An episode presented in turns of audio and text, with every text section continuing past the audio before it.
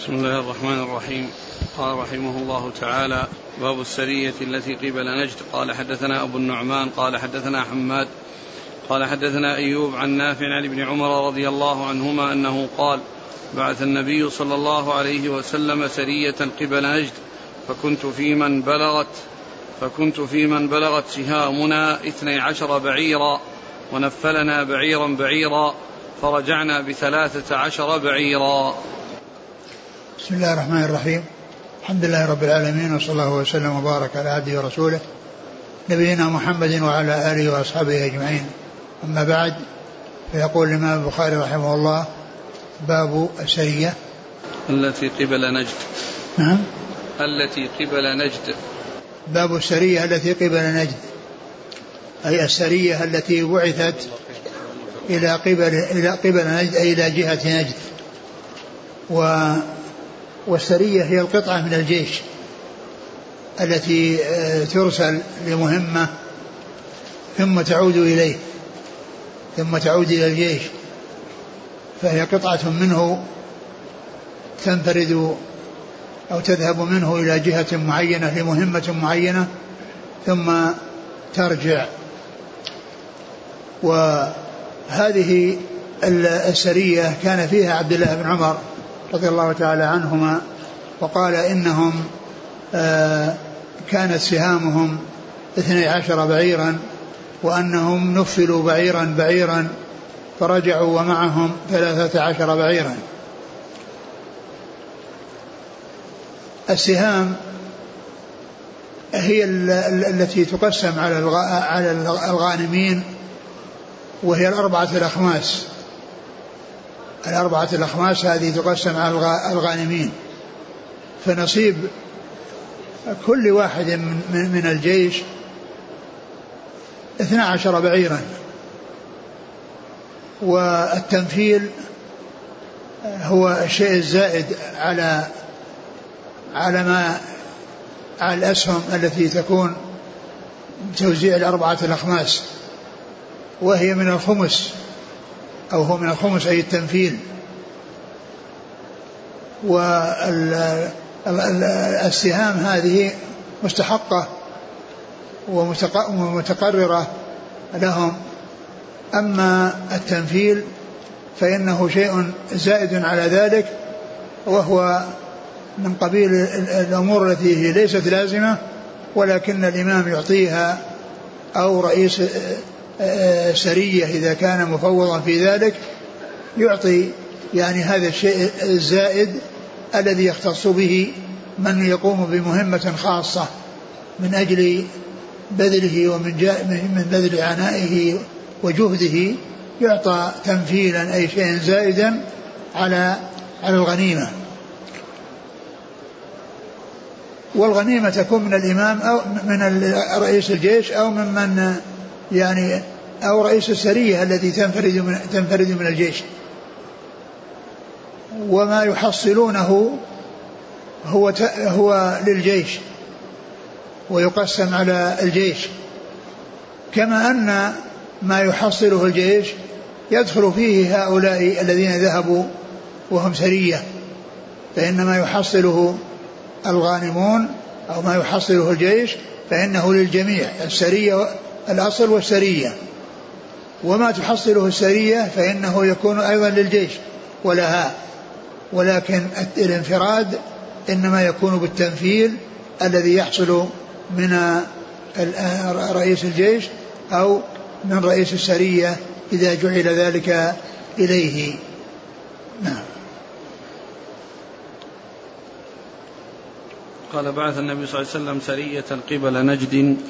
فكنت بعث بعث الرسول سرية قبل نجد يعني أنها قطعة من الجيش أرسلها إلى قبل نجد وقبل نجد يعني جهة نجد. ونجد المقصود به الأماكن المرتفعة. الأماكن المرتفعة. يعني هما كان شرق مكة وجنوبها فإن هذه أماكن عالية ويقال لها نجد لأن النجد هو المرتفع والغور والتهامة هي المنخفض. ولهذا يقال لمن مشى في تهامة أتهم ومن مشى في نجد يقال له أنجد. أنجد وأتهم. أنجد إذا إذا إذا سار في البلاد النجدية أي التي هي الأماكن المرتفعة وأتهم إذا سار في البلاد المنخفضة التي هي نعم فكنت فيها فبلغت سهامنا اثني عشر بعيرا. نعم. اثني عشر بعيرا ونفلنا بعيرا بعيرا. فرجعنا بثلاثة عشر بعيرا. يعني السهام وزيادة التنفيذ. 12 سهام وواحد تنفيذ تصير المجموع 13 بعيرا. قال حدثنا أبو النعمان محمد بن الفضل. عن حماد حماد يحتمل أن يكون بن سلمة وأن يكون بن زيد لأن لأن أبو النعمان روى عنهما جميعا وعوف بن أبي جميلة روي عنه جميعا. حماد بن سلمة ما أخرج له البخاري في من هو؟ صح. حماد بن حماد بن سلمة أخرج له تعليقا. إذا هو حماد بن زيد. ولكن ولكن عوف شيخ للاثنين و ومحمد بن الفضل آه، آه، تلميذ للاثنين. والبخاري رحمه الله ما خرج له مسندا وهذا مما هو مسند فإذا هو حماد بن زيد. عن أيوب. أيوب بن أبي تميم السختياني. عن نافع عن ابن عمر. نعم. قال رحمه الله تعالى باب قدوم الأشعريين وأهل اليمن. وقال أبو موسى عن النبي صلى الله عليه وسلم هم مني وأنا منهم. قال حدثني عبد الله بن محمد وإسحاق بن نصر. قال حدثنا يحيى بن آدم. قال حدثنا ابن أبي زائدة عن أبيه عن أبي إسحاق عن الأسود بن يزيد. عن أبي موسى رضي الله عنه أنه قال قدمت أنا وأخي من اليمن فمكثنا حينا ما نرى ابن مسعود وأمه إلا من أهل البيت من كثرة دخولهم ولزومهم له. ثم باب قدوم قال باب قدوم الاشعريين وأهل اليمن. آه الاشعريون من أهل اليمن فذكر أهل اليمن بعد الأشعريين من عطف العام على الخاص من عطف العام على الخاص. وذكر في هذا الحديث أن أبا موسى الأشعري رضي الله عنه وقال أولا آه، في حديث آه، أشار إليه ولم يسق آه، يسقه ولكنه ساقه في مكان آخر وهو الذي فيه أن أن الأشعريين إذا أرملوا يعني جمعوا يعني أزوادهم أو فضول أزواجهم ثم قسموها بينهم جميعا. فيكون الذين ليس معهم شيء يكون لهم نصيب ممن له ممن معه شيء. وهذا يعتبر يسمى المواساة. يعتبر يسمى المواساة يعني يواسي بعضهم بعضا. يواسي بعضهم بعضا فيجمعون يعني هذا الذي آه، بقي من أزواجهم فيكون بعضهم انتهى زاده وبعضهم لم ينتهي زاده فالذين بقي معهم أزواج يجمعونها ثم يقسمونها على الجميع ثم يقسمونها على الجميع. قال النبي صلى الله عليه وسلم فيهم بعد أن ذكر حالتهم وطريقتهم التي آه، ذكرها وأنهم يجمعون أزواجهم ويقتسمونها قال هم مني وأنا منهم فهم مني وأنا منهم يعني لهذه الخصلة العظيمة التي آه، قاموا بها وهي المواساة لغيرهم من من لم يكن معه زاد أو ممن انتهى زاده. فهذه الطريقة التي هم عليها هي الطريقة التي كان عليها رسول الله صلى الله عليه وسلم. نعم. وبعده؟ قال قدمت أنا وأخي من اليمن فمكثنا حينا ما نرى ابن مسعود وأمه إلا من أهل البيت من كثرة دخولهم ولزومهم له. ثم ذكر ثم ذكر هذا الحديث في قدوم أبي موسى وأخيه وأنهم جاءوا من اليمن.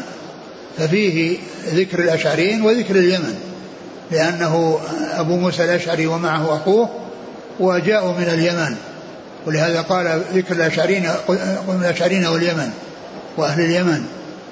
ف يعني فالأشعريين نجي أن أبو موسى الأشعري من هذه الجماعة وأخوه كذلك وأهل وقد جاءوا من اليمن وهم وهم يمنيون. فذكر أنهم قدموا وهذا آه، هو المطابق للترجمة قدوم الأشعريين وأهل اليمن.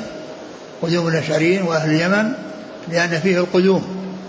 وقال إنهم لما قدموا ورأوا أن ابن مسعود وأمه يعني يدخلون ويخرجون في بيت النبي صلى الله عليه وسلم وملازمتهم لبيت النبي صلى الله عليه وسلم قال ما كنا نظن إلا أنهم منهم. يعني ما كن ما كانوا يظنون بهذا الصنيع وبهذا الفعل إلا أن أبا, أبا ابن مسعود وأمه أنهم من أهل البيت. أي من أهل بيت رسول الله صلى الله عليه وسلم لكثرة دخولهم وخروجهم آه، في بيت النبي صلى الله عليه وسلم. قال حدثني عبد الله بن محمد وإسحاق بن نصر. عبد الله عبد الله بن محمد الجعفي المسندي. نعم. وإسحاق بن نصر عن؟ عن يحيى بن آدم. نعم. عن ابن أبي زائدة. وهو زكريا بن أبي زائدة. يحيى, يحيى بن زكريا. عن أبيه. نعم. عن أبي إسحاق. وهو عمرو بن عبد الله الهمداني السبيعي. عن الأسود بن يزيد. النخعي. عن أبي موسى. عبد الله عبد الله بن قيس. وأخوه يعني آه، هنا ذكر آه، ذكر أن معه آه، أن معه أن معه أخاه وسبق أو سيأتي في حديث أن معه أخوان وهما أبو بردة وأبو رهم. قال حدثنا عثمان بن الهيثم قال حدثنا عوف عن الحسن عن أبي بكرة رضي الله عنه أنه قال لقد نفعني الله بكلمة سمعتها من رسول الله صلى الله عليه وسلم أيام الجمل بعدما كدت أن ألحق بأصحاب الجمل فأقاتل معهم. قال لما بلغ رسول الله صلى الله عليه وسلم أن أهل فارس قد ملكوا عليهم بنت كسرى قال لن يفلح قوم ولوا أمرهم امرأة. ثم قال باب. باب كتاب كتاب النبي صلى الله عليه وسلم إلى كسرى وقيصر. ثم ذكر هذه الترجمة باب كتاب النبي صلى الله عليه وسلم إلى إلى إلى كسرى وقيصر. كسرى ملك الفرس وقيصر ملك الروم. وقد ذكر وقد مر حديث في هذا فيه الكتابة يعني إلى كسرى وقيصر وهنا أورد هذا الحديث عن أبي بكرة وليس فيه التنصيص على الكتابة ولكنه آه ولكنه ذكر في باب الكتابة لأن لأنه ذكر قصة كسرى الذي كتب له الرسول صلى الله عليه وسلم والذي كان لتكبره وتجبره مزق كتاب رسول الله صلى الله عليه وسلم فدعا عليه أن يمزق الله ملكه فهلك فهلك وهلك ابنه ولم ولم يبقى في في في أسرته آه، أحد من الرجال فملكوا ابنته.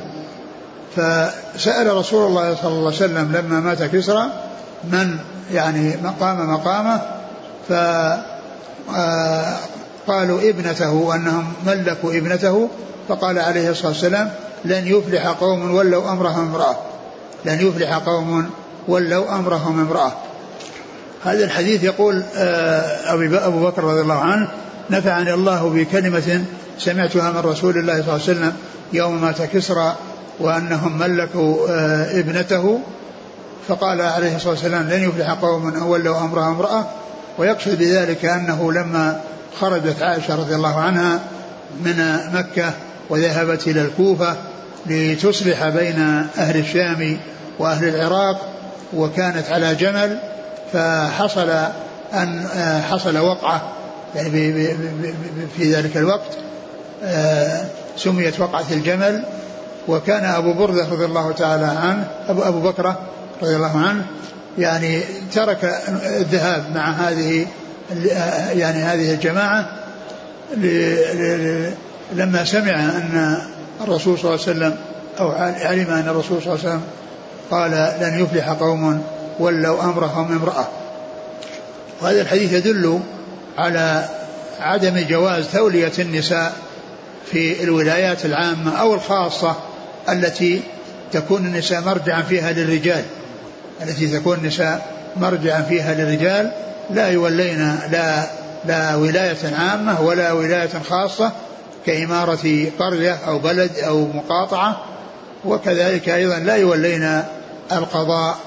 ولهذا النسائي رحمه الله آه، في كتاب القضاء آه، آه، أورد هذا الحديث وأن النساء يعني لا لا يولين الحكم أو لأنهن أهل ليس لسن أهلا للولاية الحكم بأن يكن قاضيات ف فهن لا يكون عليه يكون لهن ولاية على الرجال ولكن لهم يكون لهن ولاية على النساء في الأمور التي تخص النساء. الأمور التي تخص النساء ويكون فيها نساء كالمدارس وغيرها فإنه يولى بعضهن على بعض ولكن كونهن يولين على الرجال هذا هو الذي لا يجوز وهو دليل على عدم الفلاح. وهو دليل على عدم الفلاح لقوله صلى الله عليه وسلم لن يفلح قوم ولوا أمرهم امرأة. ثم قوله كلمة يعني هذا فيه أن الكلمة تطلق على الكلام. الكلمة تطلق على الكلام. كما أنها تطلق على الكلمة المفردة فهي تطلق على الكلام. فهذه قول هذه الكلمة أو كلمة يعني هذا الكلام الذي لن يفلح قوم ولوا امراه امرأة. هذا الكلام هو الكلمة. يعني ويقصد بها شيء يعني آه ليس كلمة واحدة وإنما هي كلمات متعددة أطلق عليها كلام. مثل ما يقال فلان ألقى كلمة والكلمة مكونة من, من شيء كثير. ف, ف وكذلك قول الرسول صلى الله عليه وسلم أصدق كلمة قالها شاعر كلمة لبيد على كل شيء ما أخر الله باطل. فأطلق على هذا الكلام أنه كلمة.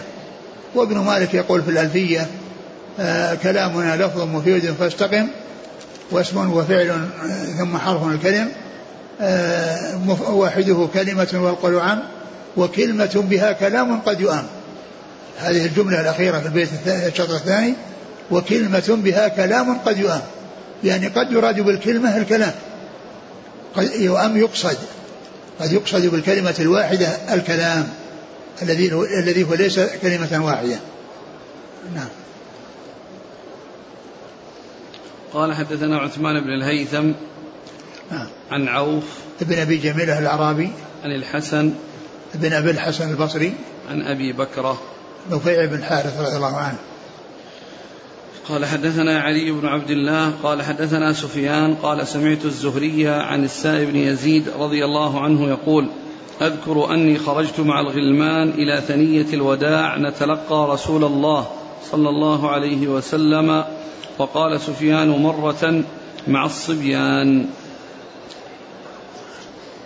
الحديث الثاني قال حدثنا عبد الله بن محمد قال حدثنا سفيان عن الزهري عن السائب رضي الله عنه قال أذكر أني خرجت مع الصبيان نتلقى النبي صلى الله عليه وسلم إلى ثنية الوداع مقدمه من غزوة تبوك.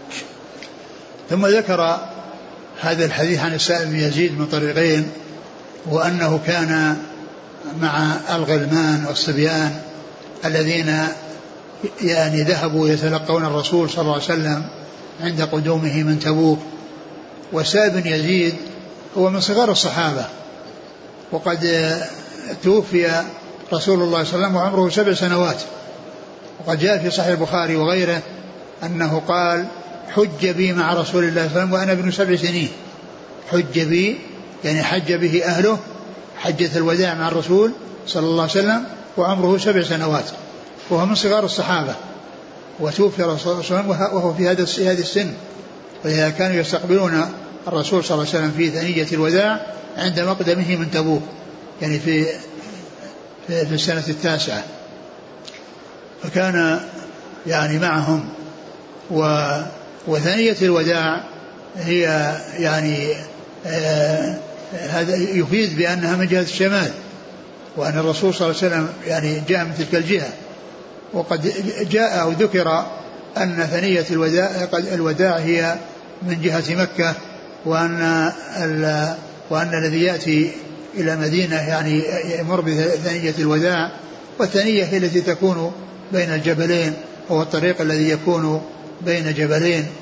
فيحتمل أن يكون يعني في الشمال ثنية وفي الجنوب ثنية ويحتمل أن تكون ثنية واحدة ولكنها تلتقي يعني فيها ما يعني يكون من جهة الشمال وما يكون من جهة الجنوب بأن يكون هناك طريق يعني يذهب بينهما ثم ينقسم إلى قسم يذهب إلى جهة الشمال وقسم يذهب إلى جهة الجنوب.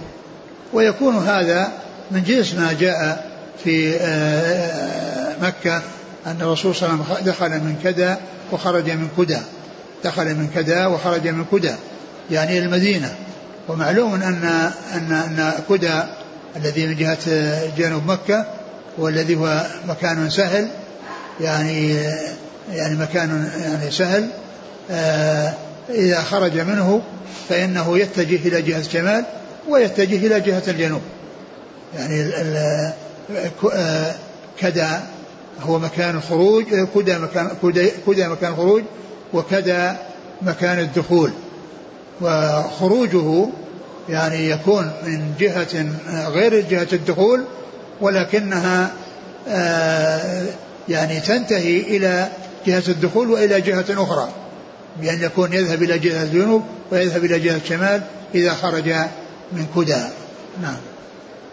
والحديث أورده هنا في كتاب آه، كتاب كتاب الرسول صلى الله عليه وسلم وليس فيه ما يتعلق بالكتب إلا أنه يعني آه، كونه جاء من تبوك ويعني آه، وكان الرسول صلى الله عليه وسلم كاتب في تلك السنة أو كاتب الملوك في تلك السنة وكذلك قبل ذلك. فهذا هو الوجه الذي ذكر الحافظ أنه المناسبة لذكر هذا الحديث فيما يتعلق بكتابة كتاب كتب الرسول صلى الله عليه وسلم إلى الملوك. قال حدثنا علي بن عبد الله ابن مديني عن سفيان ابن عيينة عن الزهري نعم محمد بن مسلم بن عبيد الله بن شهاب عن السائب بن يزيد. السائب بن يزيد رضي الله تعالى عنه. قال حدثنا عبد الله بن محمد عن سفيان سفيان بن عيينة. عن الزهري عن السائب قال رحمه الله تعالى باب مرض النبي صلى الله عليه وآله وسلم ووفاته. وقول الله تعالى إنك ميت وإنهم ميتون ثم إنكم يوم القيامة عند ربكم تختصمون. وقال يونس عن الزهري قال عروة قالت عائشة رضي الله عنها كان النبي صلى الله عليه وآله وسلم يقول في مرضه الذي مات فيه يا عائشة فما أزال أجد ألم الطعام الذي أكلت بخيبر فهذا أوان وجدت انقطاع أبهري من ذلك السم. ثم ذكر في باب مرض الرسول صلى الله عليه وسلم ووفاته يعني ما يتعلق بمرضه صلى الله عليه وسلم ووفاته في هذا الحديث وهو أن الرسول صلى الله عليه وسلم قال لعائشة آه وذكر آه، السم الذي آه آه نهس عليه الصلاة والسلام من الشاة التي سمت يعني في يوم خيبر ف, ف وأكل منها وكلمه كلم وكان يحب الذراع فلما نهس منها نهسة كلمه الذراع وقال إنه مسموم فكف عن ذلك رسول الله صلى الله عليه وسلم ونجاه الله ولكنه بقي عليه أثر هذه النهسة من ذلك السم حتى مضى مدة طويلة وأخبر عائشة رضي الله عنها في مرض موته بأنه لا يزال يجد يعني أثر تلك الأكلة التي أكلها في خيبر آه، من من السم وأن وأنه لا يزال يجد أثرها وأن قال وأنه قال هذا أوان انقطاع أبهري والأبهر هو عرق يعني في الظهر يعني يتصل بالقلب إذا إذا انقطع أو كذا انتهى فإنه يعني يموت صاحبه. فأخبر أو هل الحديث فيه شيء عن, عن مرضه وما يتعلق بمرضه وأنه حصل له يعني هذا الشيء الذي هو بسبب حصل مرض وأن أثر تلك الأكلة السابقة التي مضى عليها ثلاث سنوات أنه يجد يجد أثرها يعني أثر تلك الأكلة وأنه توفي عليه الصلاة والسلام وهو يخبر بأنه آه، وجد أو أنه لا يزال يجد أثر تلك الأكلة التي أكلها رسول الله صلى الله عليه وسلم نعم. قال وقال يونس عن الزهري هذا يعني متصل بالإسناد الذي قبله وقد سبق شرح الحديث الذي قبله وهو قد ذكره بالإسناد وذكر الحديثين حديثين بعده بنفس الإسناد. ذكر حديثين بعده بنفس الإسناد. أحال على فيهما على الإسناد السابق. وهما يعني عن الزهري عن عبيد الله بن عبد الله قال إيش؟ عن الزهري عن عبيد الله الذي سيأتي عن عبد عن ابن عن ابن عباس. عن ابن عباس. والثاني عن عبيد الله الزهري. يقول واخبرني الطريقة الثانية اللي بعدها. الزهري عن عبيد الله نعم. عن ابن عباس عن نعم. أم الفضل. نعم عن أم الفضل. يقرأ في المغرب بالمرسلات. نعم عن أم الفضل نعم.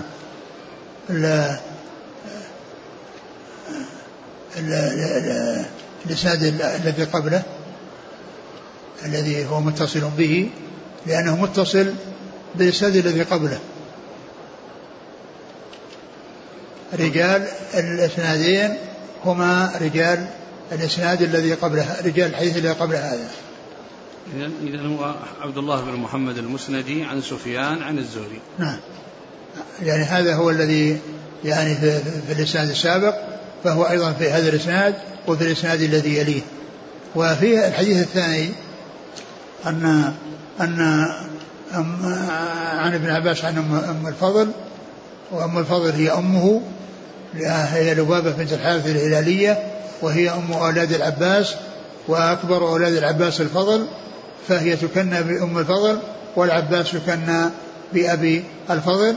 وقالت إنها سمعت رسول الله صلى الله عليه وسلم يقرأ في المغرب بالمرسلات وأنها إيش ما سمعته بعد ذلك؟ ثم ما صلى لنا بعدها حتى قبضه الله. ثم ما صلى لنا بعدها حتى قبضه الله. ثم ما صلى لنا بعدها حتى قبضه الله. يعني إن هذا هو وجه إرادة في مرض الرسول ووفاته. لأنه قال في آخره قال في آخره ثم ما صلى لنا بعدها حتى قبضه الله. نعم. قال حدثنا يحيى بن بكير قال حدثنا الليث عن عقيل عن ابن شهاب عن عبيد الله بن عبد الله عن عبد الله بن عباس رضي الله عنهما عن أم الفضل بنت الحارث قالت سمعت النبي صلى الله عليه وآله وسلم يقرأ في المغرب بالمرسلات عرفا ثم ما صلى لنا بعدها حتى قبضه الله. قال حدثنا يحيى بن بكير عن الليث بن سعد عن عقيل بن خالد بن عقيل عن ابن شهاب عن عبيد الله بن عبد الله عن عبد الله بن عباس عن أم الفضل. قال حدثنا محمد بن عرعرة قال حدثنا شعبة عن أبي بشر عن سعيد بن جبير عن ابن عباس قال كان عمر بن الخطاب رضي الله عنه يدني ابن عباس فقال له عبد الرحمن بن عوف إن لنا أبناء مثله فقال إنه من حيث تعلم فسأل عمر بن عباس عن هذه الآية إذا جاء نصر الله والفتح فقال أجل رسول الله صلى الله عليه وآله وسلم أعلمه إياه فقال ما أعلم منها إلا ما تعلم. ثم ذكر حديث حديث حديث ابن عباس. نعم. حديث ابن عباس أن عمر كان يحضره مع كبار الصحابة وهو صغير وهو توفي رسول الله صلى الله عليه وسلم وهو قد نهز الاحتلام كما جاء في حجة الوداع حيث جاء راكبا على أتان قال وكنت قد نهزت الاحتلام. يعني توفي رسول الله صلى الله عليه وسلم وقد نهز الاحتلام رضي الله عنه. فكان ابن كان عمر رضي الله عنه يدنيه مع الكبار ويكون من أهل من خاصته ومستشاريه الذين يعني يعني يحضرهم ويحضر معه ابن عباس وهو صغير. فقال ابن قال عبد الرحمن بن عوف إن لنا أبناء مثله. ومع ذلك ما دعوا كما دعي لأن الذين دعوا كبار وهو جاء وهو صغير مع الكبار. فقال إنه حيث ترون يعني ما عنده من من العلم وما عنده من الفقه يعني وما عنده من من جودة الرأي يعني يعني معناه انه لميزة خاصة.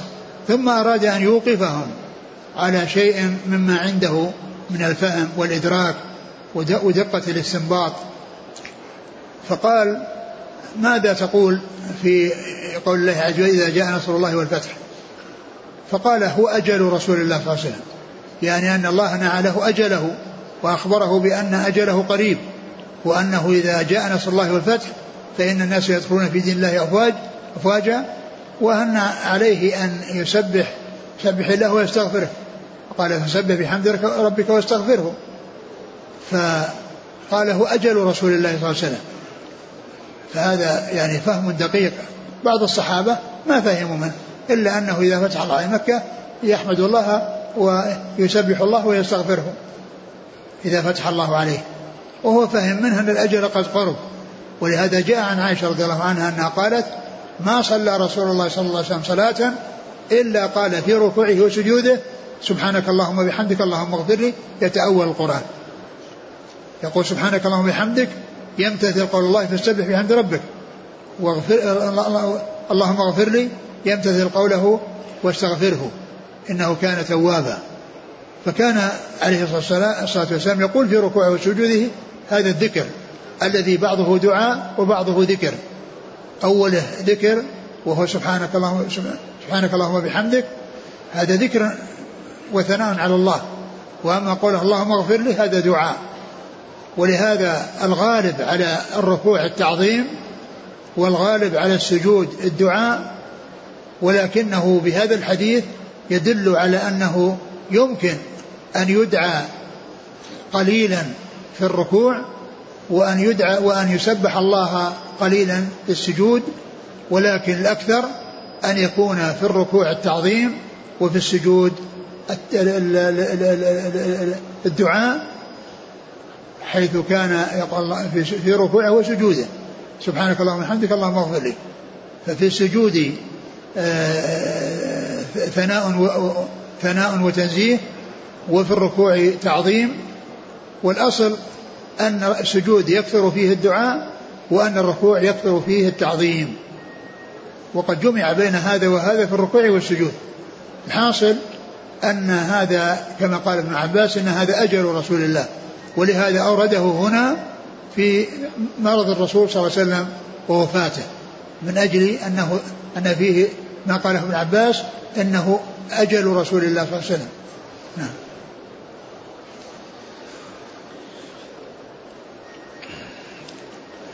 قال حدثنا محمد بن عرعرة نعم. عن شعبة عن أبي بشر. هو جعفر بن إياس المشهور بابن أبي وحشية. عن سعيد بن جبير عن ابن عباس. نعم. قال حدثنا قتيبة قال حدثنا سفيان عن سليمان الأحول عن سعيد بن جبير قال قال ابن عباس يوم الخميس وما يوم الخميس. اشتد برسول الله صلى الله عليه وآله وسلم وجعه فقال ائتوني أكتب لكم كتابا لن تضلوا بعده أبدا. فتنازعوا ولا ينبغي عند نبي تنازع. فقال ما شأنه أهجر؟ استفهموه. فذهبوا يردون عليه فقال دعوني. فالذي أنا فيه خير مما تدعوني إليه وأوصاهم بثلاث. قال أخرجوا المشركين من جزيرة العرب وأجيزوا الوفد بنحو ما كنت أجيزهم. وسكت عن الثالثة أو قال فنسيتها. ثم ذكر هذا الحديث عن ابن عباس وكان يعني وكان في مرض الرسول صلى الله عليه وسلم. قال يوم الخميس وما وما يوم الخميس. وما يوم الخميس. يعني يوم الخميس الذي هو قبل وفاته بأربعة أيام أو خمسة أيام لأنه توفي يوم الاثنين وهذا الكلام قاله يوم الخميس. وهذا الكلام قاله يوم الخميس. فهذا يعني يبين أن هذا الذي حصل في هذا اليوم يعني شيء عظيم ولهذا قال يوم الخميس وما يوم الخميس. يعني أن حصل فيه هذا الكلام الذي آه، جاء في هذا الحديث وحصلت فيه هذه القصة فهو يعظم من شأنها ويعظم من شأن هذا الذي حصل يوم الخميس الذي قبل وفاته آه، بأربعة أيام أو خمسة أيام. صلوات الله وسلامه وبركاته. قال ثم بين الذي أراده في بعد في في تعظيم يعني هذا الذي حصل في يوم الخميس قال اشتد برسول الله صلى الله عليه وسلم مرضه. اشتد برسول الله صلى الله عليه وسلم مرضه. فقال قال ائتوني بكتاب أكتب لكم كتابا لن تضلوا بعده. ائتوني بكتاب اكتب لكم كتابا. ائتوني بكتاب يعني بمداد ورق أو بشيء يكتب عليه. يعني أدوات الكتابة. المقصود بالأول أدوات الكتابة. وأما المقصود الكتاب الثاني هو الذي كتب وتمت كتابته. ائتوني بكتاب أكتب لكم كتابا. فإن الكتاب المقصود به المداد والورق أو الشيء الذي يكتب عليه. والكتاب الثاني هو ما يكتب فيه. هو ما يكتب في ذلك الذي طلب إحضاره للكتابة فيه. أكتب لكم كتابا لا تختلفوا بعدي. لا تختلفوا بعدي. وهذا الكتاب الذي آه هذا الشيء الذي هم به ولم يتم ذلك ولم ولم يتم ذلك أي الكتابة. هو يعني قيل إنه يتعلق بالخلافة وأنه يبين من يكون خليفة وقيل إن المقصود من ذلك يذكر يعني شيء من الأحكام التي فيها توضيح وبيان لا أنه شيء آه، أراد أن يبينه ثم لم يبينه لأن الرسول صلى الله عليه وسلم توفي والشريعة كاملة. فلا يقال إنه مات وبقي شيء لم يبين لأن لأن الرسول ما توفي إلا وأكمل الله به الدين وأتم النعمة على هذه الأمة. كما قال الله عز وجل اليوم أكملت لكم دينكم وأتممت عليكم نعمتي ورضيت لكم الإسلام دينا. ف والرسول عليه السلام ما كتب. حصل ما حصل مما ذكر في هذه القصة ولم يكتب وتوفي رسول الله وهو لم يكتب. ولكن لا يقال إن أن الشريعة ناقصة لأن الرسول أراد أن يكتب شيئا ثم مات ولم يكتبه فإذا هي ناقصة أبدا. لو كان هناك أمر لازم لا بد منه لبينه الرسول صلى الله عليه وسلم لأنه عاش أياما وأتى جاء عنه بعض الأحكام. فلو كان هناك شيء لازم ما تركه في هذه المدة لأنه ما قاله مات في الحال بحيث أنه لا يتمكن وإنما جلس بقي أياما حتى يوم الاثنين. وجاء عنه يعني أحاديث وروي عنه في, في ذلك أحاديث. فإذا ما ترك النبي صلى الله عليه وسلم أمرا لا متحتما لابد من بيانه ثم مات ولم يبينه ثم مات ولم يبينه صلوات الله وسلامه وبركاته عليه.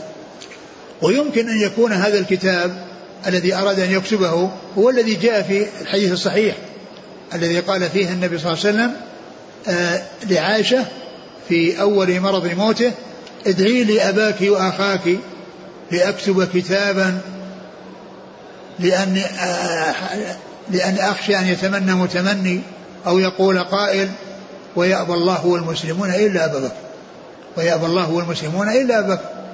يعني فيكون يعني هذا الكتاب الذي أراد أن يكتبه إن كان مراد به الخلافة فهو هذا الذي قاله الرسول صلى الله عليه وسلم في أول الأمر وقال إنه يأبى الله والمسلمون إلا بكر يعني أن المسلمين سيتفقون بطوعهم واختيارهم على أبي بكر رضي الله عنه فلا يحتاج إلى ذلك الكتاب فلا يحتاج إلى أن يكتب لأن هذا الذي أراده يعني يأباه الله ويأباه المسلمون.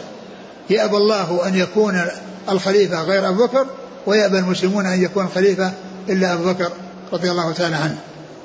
فإذا يحتمل أن يكون هذا هو الذي أراده إن كان الخلافة وإن كان المقصود أنه يبين يعني أحكاما ويفصلها فيعني هذا احتمال ولكن لا يقال إنه لما لم يبينها فإن الشريعة ناقصة.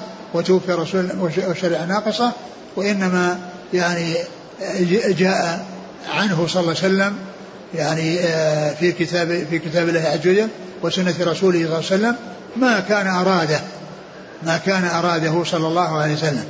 وهو محتمل هذا ومحتمل هذا. فلما تنازعوا أحد يقول الرسول يعني متعب في في, في, في المرض واشتد به المرض وكونه يعني يحضر يعني شيء يكتبه يؤثر عليه ويشق عليه. وبعضهم قال يعني دعوه يكتب. دعوه يكتب. فاختلفوا. فالرسول قال يعني لا ينبغي عندي عندي تنازع أو عند نبي التنازع وجاء في بعض الروايات لا ينبغي عندي التنازع. ثم قال قوموا عني. ثم قال قوموا عني وقد قاموا عنه ولم يكتب ذلك الذي أراد كتابته. لكن جاء في في في, في هذه الرواية قالوا ما له ما شأن أهاجر أهجر وقيل إن المقصود بذلك أنه يعني قد يظن أنه حصل في مرض موته صلى الله عليه وسلم يعني شيء من من الشدة التي قد يحصل كلام من المريض يعني وهو يعني من شدة المرض وأنه قد يعني يخشى أن يكون بعض المنافقين يعني لو كتب يعني يقولون أن هذا كتبه وهو في حال يعني متأثر بشدة المرض فيقدحون في ذلك الكتاب الذي أراد أن يكتبه صلى الله عليه وسلم. لو كتبه فيكون في ذلك يعني مجال ل أو أن الذي قاله ممن هو حديث عهد بالإسلام من حديث عهد بالإسلام يعني قوله أهجر يعني أصابه يعني شيء من التأثر الذي يجعله يتكلم كما يحصل من بعض المرضى.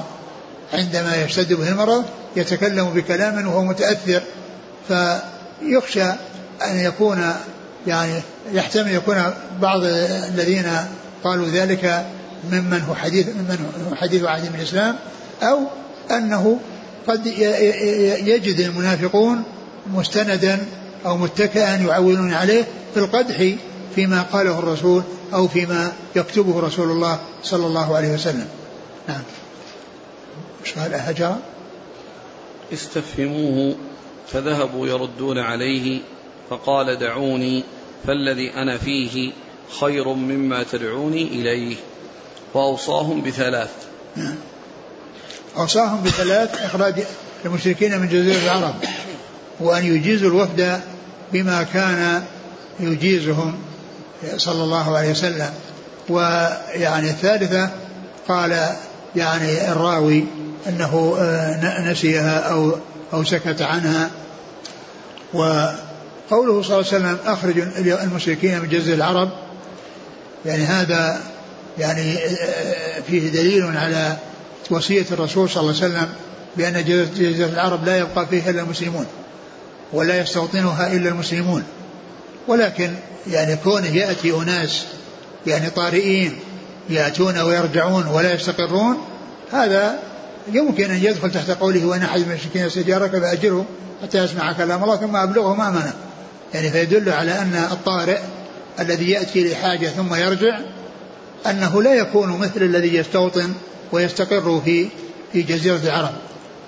والحديث عام في جميع المشركين من اليهود والنصارى والمشركين لأنه جاء في الصحيح في صحيح مسلم أنه قال أمرت أن أخرج اليهود والنصارى من جزيرة العرب حتى لا أدع إلا مسلما. أمرت أن أخرج اليهود والنصارى من جزيرة العرب حتى لا أدع إلا مسلما يعني أنه ما يبقى فيها إلا مسلمون وأن الذين يستقرونها ويستقرون بها المسلمون لأنها مهد الإسلام وهي يعني منها شع النور وانطلق الهداة المصلحون يعني منها من مكة والمدينة إلى أقطار الأرض لهداية الخلق وإخراجهم من الظلمات إلى النور. وأن يجيزوا الوفد أي الوفود يجيزونهم بمثل ما كان يجيزهم صلى الله عليه وسلم.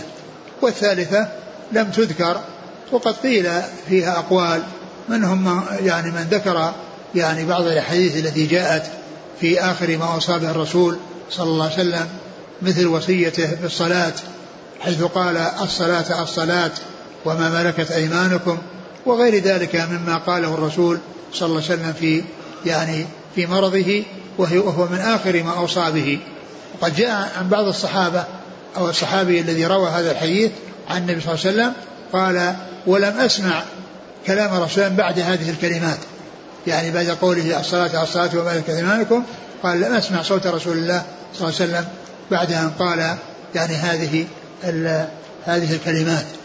ففسرت بأنها الشيء الذي جاء عنه بعد ذلك ومن الوصايا التي أوصى بها رسول الله عليه الصلاة والسلام.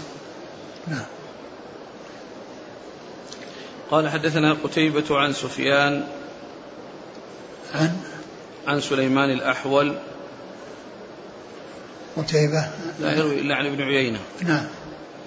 عن سليمان الأحول عن سعيد بن جبين عن ابن عباس. نعم. قال حدثنا علي بن عبد الله قال حدثنا عبد الرزاق قال أخبرنا معمر عن الزهري عن عبيد الله بن عبد الله بن عتبة عن ابن عباس رضي الله عنهما قال لما حضر رسول الله صلى الله عليه وسلم وفي البيت رجال فقال النبي صلى الله عليه وآله وآله وسلم هلموا أكتب لكم كتابا لا تضلوا بعده. فقال بعضهم إن رسول الله صلى الله عليه وسلم قد غلبه الوجع. وعندكم القرآن حسبنا كتاب الله فاختلف أهل البيت واختصموا. فمنهم من يقول قربوا يكتب لكم كتابا لا تضلوا بعده. ومنهم من يقول غير ذلك فلما أكثروا اللغو والاختلاف قال رسول الله صلى الله عليه وسلم قوموا. قال عبيد الله فكان يقول ابن عباس إن الرزية كل الرزية ما حال بين رسول الله صلى الله عليه وآله وسلم وبين أن يكتب لهم ذلك الكتاب لاختلافهم ولغطهم. ثم ذكر بعد ذلك حديث ابن عباس وهو قريب من الذي قبله فيما يتعلق بكونه أراد أن يكتب كتابا وأنه حصل يعني في الصحابة الذين كانوا موجودين في بيت الرسول صلى الله عليه وسلم منهم من يقول يعني غلبه الوجع ويشق عليه الكلام فكتابته آه، تؤثر عليه ويكون بها مشقة عليه. وقال قالوا حسبنا كتاب الله يعني ما جاء في كتاب الله وما جاء في سنة رسول الله صلى الله عليه وسلم. وبعضهم يقول لا دعوه يكتب. وكان ابن عباس ممن يريد آه، من الجماعة الذين يقولون بتفضيل آه، أو أولوية كونه يعني يكتب لهم كتابا. ولهذا كان إذا حدث بهذا الحديث يقول إن الرزية كل رزية ما حال بين الرسول صلى الله عليه وسلم وبين أن يكتب ذلك الكتاب. ومعلوم أن كما مر أن ذلك الكتاب لو كان أمرا متحتما متعينا لا بد منه فإن الرسول صلى الله عليه وسلم لن يتركه وقد عاش بعد ذلك أياما. فلو كان هناك شيء بقي من الدين لبينه الرسول عليه الصلاة والسلام يعني في هذه المدة التي تلت يوم الخميس. لكن لما لم يحصل منه عرف بأن هذا ليس أمرا لازما.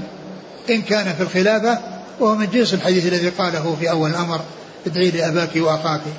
وإن كان في غير ذلك فإنه يعني في يكون زيادة إيضاح وبيان وإلا فإن الأصل موجود في كتاب الله وسنة رسوله صلى الله عليه وسلم.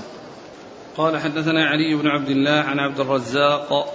علي بن عبد الله المديني عبد الرزاق بن همام عن معمر عن الزهري عن عبيد الله بن عبد الله بن عتبة عن ابن عباس. آه. قال وأخبرني عبيد الله بن عبد الله بن عتبة أن عائشة وعبد الله بن عباس رضي الله عنهم قال لما نزل برسول الله صلى الله عليه وسلم طفق يطرح خميصة له على وجهه فإذا اغتم كشفها عن وجهه وهو كذلك يقول لعنة الله على اليهود والنصارى اتخذوا قبور أنبيائهم مساجد يحذر ما صنعوا. ثم ذكر حديث ابن عباس وحديث ابن عباس وعائشة. وعائشة رضي الله عنهما أن النبي صلى الله عليه وسلم لما نزل به أي لما نزل به الموت وبعض النسخ نزل به يعني نزل به نزل به الموت مبني للمعلوم ومجهول المجهول وكل ذلك يراد به الموت. أو لما لما نزل به أي الموت؟ نزل به أي نزل به الموت. طفق, يطرح خميصة له على وجهه. طفق يعني جعل خميصة يعني يعني كساء له أعلام أو له له أعلام فكان يغطي به ويكشف. إذا إذا حصل اغتمام بسبب بسبب الخميصة أزالها. ثم عندما يذهب عنه الاغتمام يعيدها ثم إذا حصل الاغتمام يعني أزالها فكانت هذه حالته يغطي ويكشف طفق يطرح الخميصة له على وجهه فإذا اغتم بها كشفها قال وهو كذلك يعني في هذه الحال التي يعني هو في النزع. لعنة الله على يعني اليهود والنصارى اتخذوا قبور أنبياء مساجد يحذر ما صنعوا. يحذر ما صنعوا. يقول الراوي الصحابي أن هذا قاله في هذه الحالة التي هي يعني آه، في آخر حياته صلى الله عليه وسلم التي هي آخر حياته عليه الصلاة والسلام يعني يدل على أنه حكم محكم غير منسوخ لا يقبل نصف حال. وهذا من الأشياء التي قالها الرسول بعد يوم الخميس. هذا الحديث الذي فيه التحذير من اتخاذ القبور مساجد ولعن لعن اليهود والنصارى اتخاذ القبور مساجد هو من جملة ما قاله النبي صلى الله عليه وسلم بعد الخميس لأن الرسول صلى الله عليه وسلم قال هو روحه تنزع. قال هذا الكلام وروحه تنزع عليه الصلاة والسلام. فإذا هذا الذي آه، حصل يعني فيه بيان خطورة يعني هذا العمل الذي عملوه وأنهم لعنوا بسبب ذلك لعنوا بسبب ذلك وأن الرسول صلى الله عليه وسلم يحذر الناس أن يفعلوا مثل ما فعلوا. يحذر الناس يحذر أمته أن تفعل ما فعلت الأمم السابقة الذين لعنوا. كما جاء في حديث لعنة الله على اليهود والنصارى. إيش السبب؟ اتخذوا قبورهم مساجد لماذا قال؟ يحذر ما صنعوا. لماذا قال هذا الكلام؟ يحذر أن تصنع أمته مثل مثل ما صنعوا ف يعني إذا هذا حكم محكم لا يقبل النسخ بحال من الأحوال. لأن الرسول صلى الله عليه وسلم قاله مات. ما عاش حتى يأتي نسخ. ما عاش حتى يأتي نسخ. فإذا هذا هو الحكم المحكم الذي لا يقبل النسخ بحال من الأحوال. لأن هذا من آخر ما تكلم به عليه الصلاة والسلام. من آخر ما تكلم به عليه الصلاة والسلام فهو محكم. ولهذا فإن هذا الذي وجد في كثير من بلاد المسلمين من وجود البناء على القبور في المساجد فإن هذا من من أعظم المصائب ومن أشد البلاء وذلك أن هذا حذر منه الرسول صلى الله عليه وسلم عند وفاته. بعض الناس يعني يتعلق بوجود قبر النبي صلى الله عليه وسلم في المسجد ويرون أنه في يعني داخل الجدران. قالوا إذن هو في مسجده إذا ما في بأس أن الناس يبنون على القبور يبنون على القبور مساجد أو يدفنون الموتى في المساجد. أو يدفنون الموتى في المساجد. هذا الدخول الذي حصل في في المسجد إنما حصل في عهد بني أمية وفي أثناء عهد بني أمية لأن الرسول عليه الصلاة والسلام دفن في بيت عائشة لأنه جاء في الحديث عن بعض الصحابة أنه قال عن النبي صلى الله عليه وسلم قال إن الأنبياء يدفنون حيث يموتون. المكان اللي يموت فيه النبي يدفن فيه النبي. المكان الذي يموت فيه النبي يدفن في مكانه الذي مات فيه. ولما كان الرسول توفي في عائشة دفن في بيت عائشة. فإذا هذا من خصائصه. كونه يدفن الدفن في البيوت هذا من خصائص الرسول صلى الله عليه وسلم. لأن الأنبياء يدفنون حيث يموتون وقد مات في المكان الذي هو بيت بيت بيته صلى الله عليه وسلم. والذي هو في عائشة بيت عائشة الذي توفي وهو فيه عليه الصلاة والسلام فدفن في مكان في مكان وفاته. فكيف يعول على شيء أحدث في زمن بني أمية وتترك الأحاديث المحكمة التي لا تقبل النسخ بحال من الأحوال؟ هذا هو الذي يجب أن يعول عليه. لا أن يعول لا أن يعول على خطأ حصل في عهد بني أمية.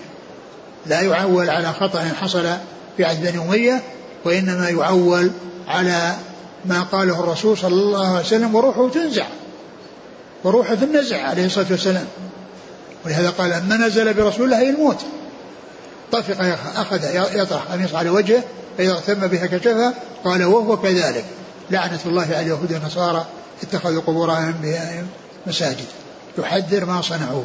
يقول الراوي إنه قال ذلك محذرا أمته أن تصنع مثل ما صنعته الأمم السابقة نعم. قال وأخبرني عبيد الله بن عبد الله بن عتبة عن عائشة وعبد الله بن عباس نعم. قال أخبرني عبيد الله أن عائشة رضي الله عنها قالت لقد راجعت رسول الله صلى الله عليه وآله وسلم في ذلك وما حملني على كثرة مراجعته إلا أنه لم يقع في قلبي أن يحب الناس بعده رجلا قام مقامه أبدا. ولا كنت أرى أنه لن يقوم أحد مقامه إلا أن نشاء إلا تشاءم الناس به فأردت أن يعدل ذلك رسول الله صلى الله عليه وسلم عن أبي بكر. آه ثم ذكر هذا القطعة من حديث عائشة المتعلق بمراجعتها للرسول صلى الله عليه وسلم.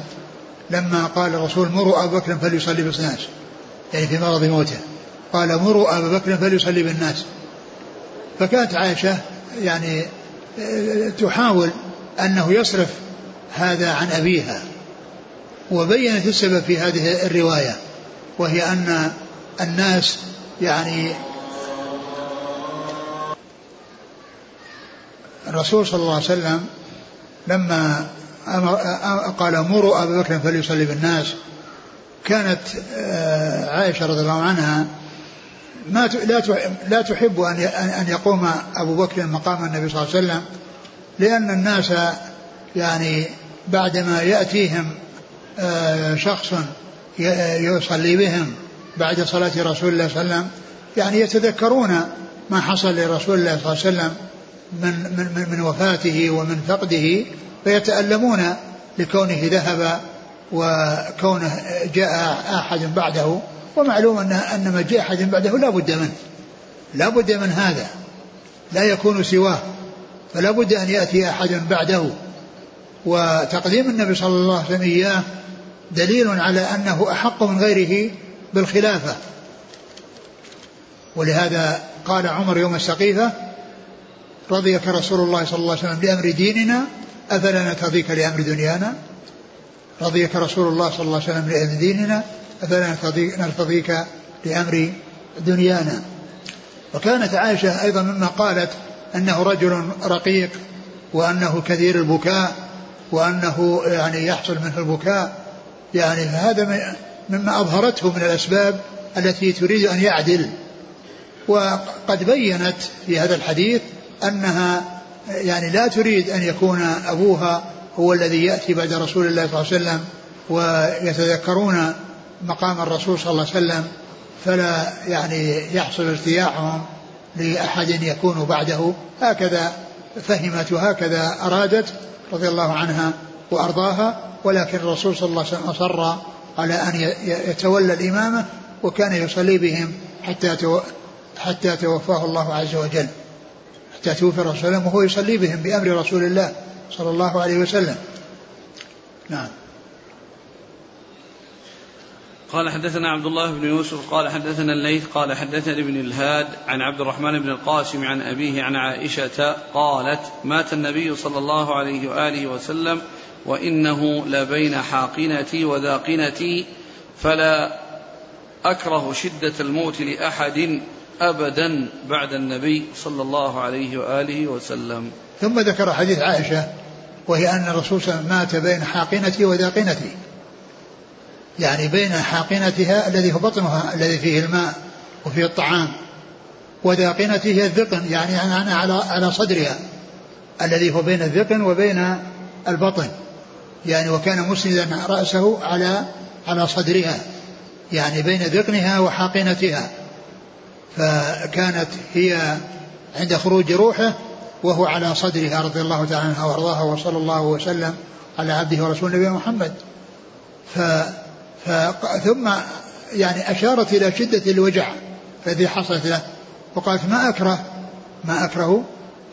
ما أك... لا فلا أكره شدة الموت لأحد أبدا بعد يعني يكون أحد يصيبه شدة في الموت أنا ما أكرهها.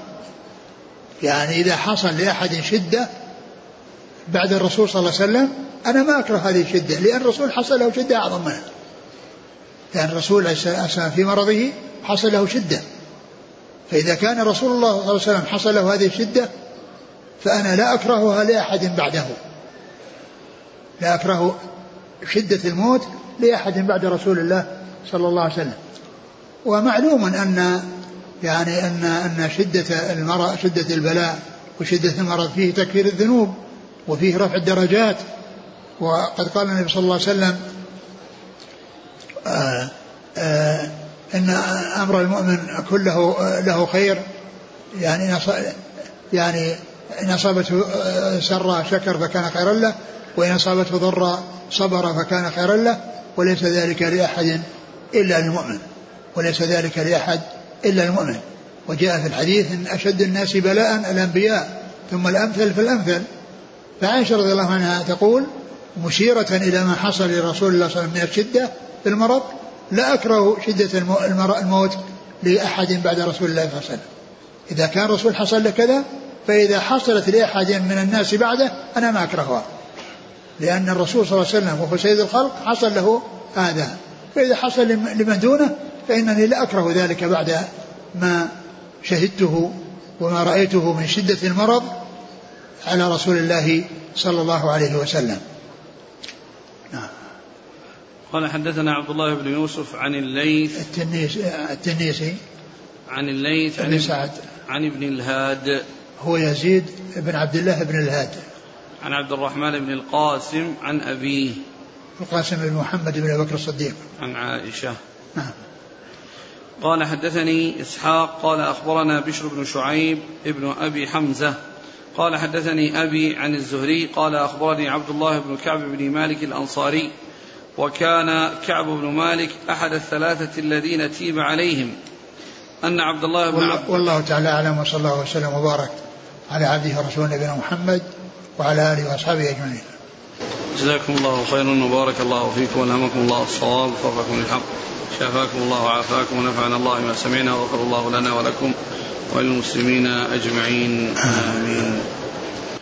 يقول السائل أعطاني رجل أموالا لأتصدق بها وأنا محتاج فأخذت هذه الأموال ولم أتصدق بها فهل علي إثم؟